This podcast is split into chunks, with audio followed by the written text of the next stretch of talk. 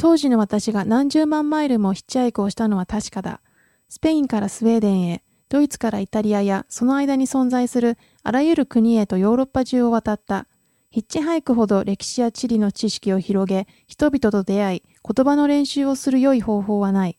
残念なことにヒッチハイクはもう昔のようにはたやすくできなくなっているが。私の宿泊先は本当に色々だった。大概はユースホテルに泊まったが、これは他の国から来た旅行者と出会える素晴らしい場所だった。しばしばそれら同じ旅行者が次の目的地まで車に乗せてもらおうと、大きなリュックサックをプラタナスの木の陰に隠して、親指を突き出し道路に立っているのに出くわした。フランスアルプスから地中海へ向かうナポレオン街道の風の吹きすさぶ山側で凍えそうになって目を覚ましたことがある。翌日、ニースの海岸をたどり着こうかという頃、やっとグラースのラベンダーの咲く野原で、暖かい太陽の下で昼寝をして体を温めることができた。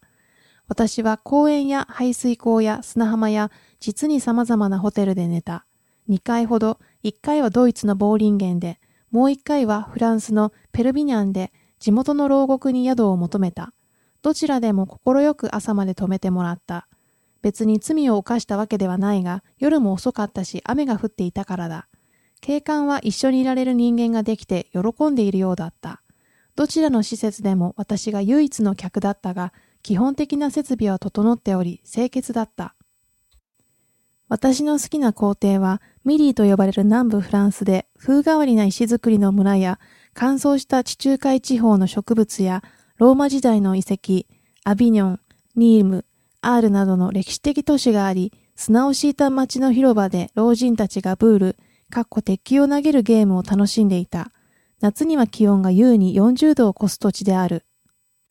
そこからフランコ大統領の支配するスペインへ足を伸ばした。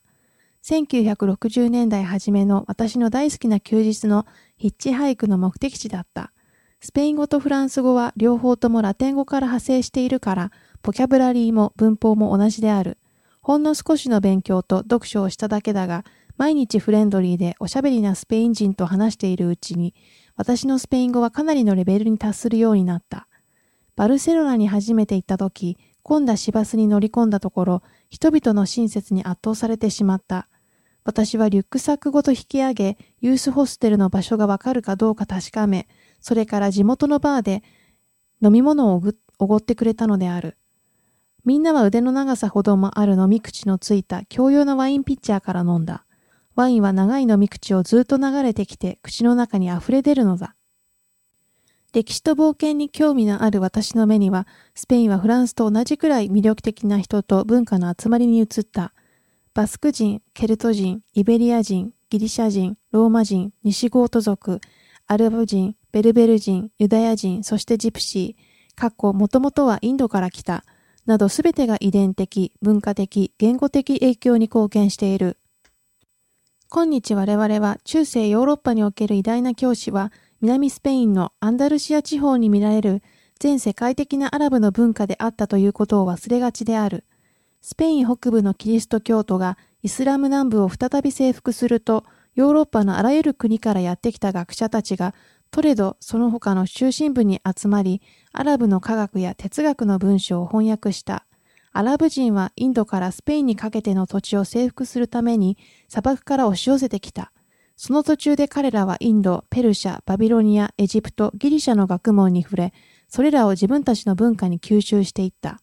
彼らはまた唐時代の中国と重要な商取引があり、中国の科学や技術の知識があった。西洋の科学、数学、医学、音楽、建築、その他の学問分野は、アラブの進んだ文明との接触により多大な刺激を受けたのである。アンダルシアの優雅な建築物や庭園を見たとき、私はその栄光の頂点にあったエル・アンダルスを頭に描こうとした。現在ではスペインは奇跡的な経済発展と建築ブームを経験し、私が1960年代にこの国を訪れた時とは異なる場所になっているが、最初に出会った古いスペインにはその魅力が損なわれることなく残っていた。私は7月7日のサンフェルミン祭の時にパンプローナを訪れた。街中が3日間飲めや歌やの歓楽に盛り上がっていた。小さなバーやレストランなど、どこでもスペイン語を練習することができた。飲んだり騒いだりしていてもどこでも安全だった。私は大抵パーティーには引きつけられたが、命がけでお牛と一緒に走るのは断った。朝早く起きなければならなかったし。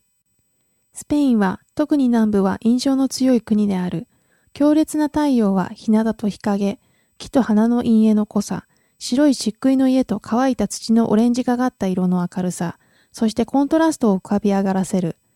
当時私はこういう言葉を聞いた。フランコに我慢できるのは太陽のおかげさ。どこでも人々は誇り高く、そして友好的だった。私にはスペイン語によるコミュニケーション能力があったから、どんな飲み屋や居酒屋にも足を踏み入れることができ、友達を作ることができたし、言葉のおかげで彼らの文化をより広く知ることができた。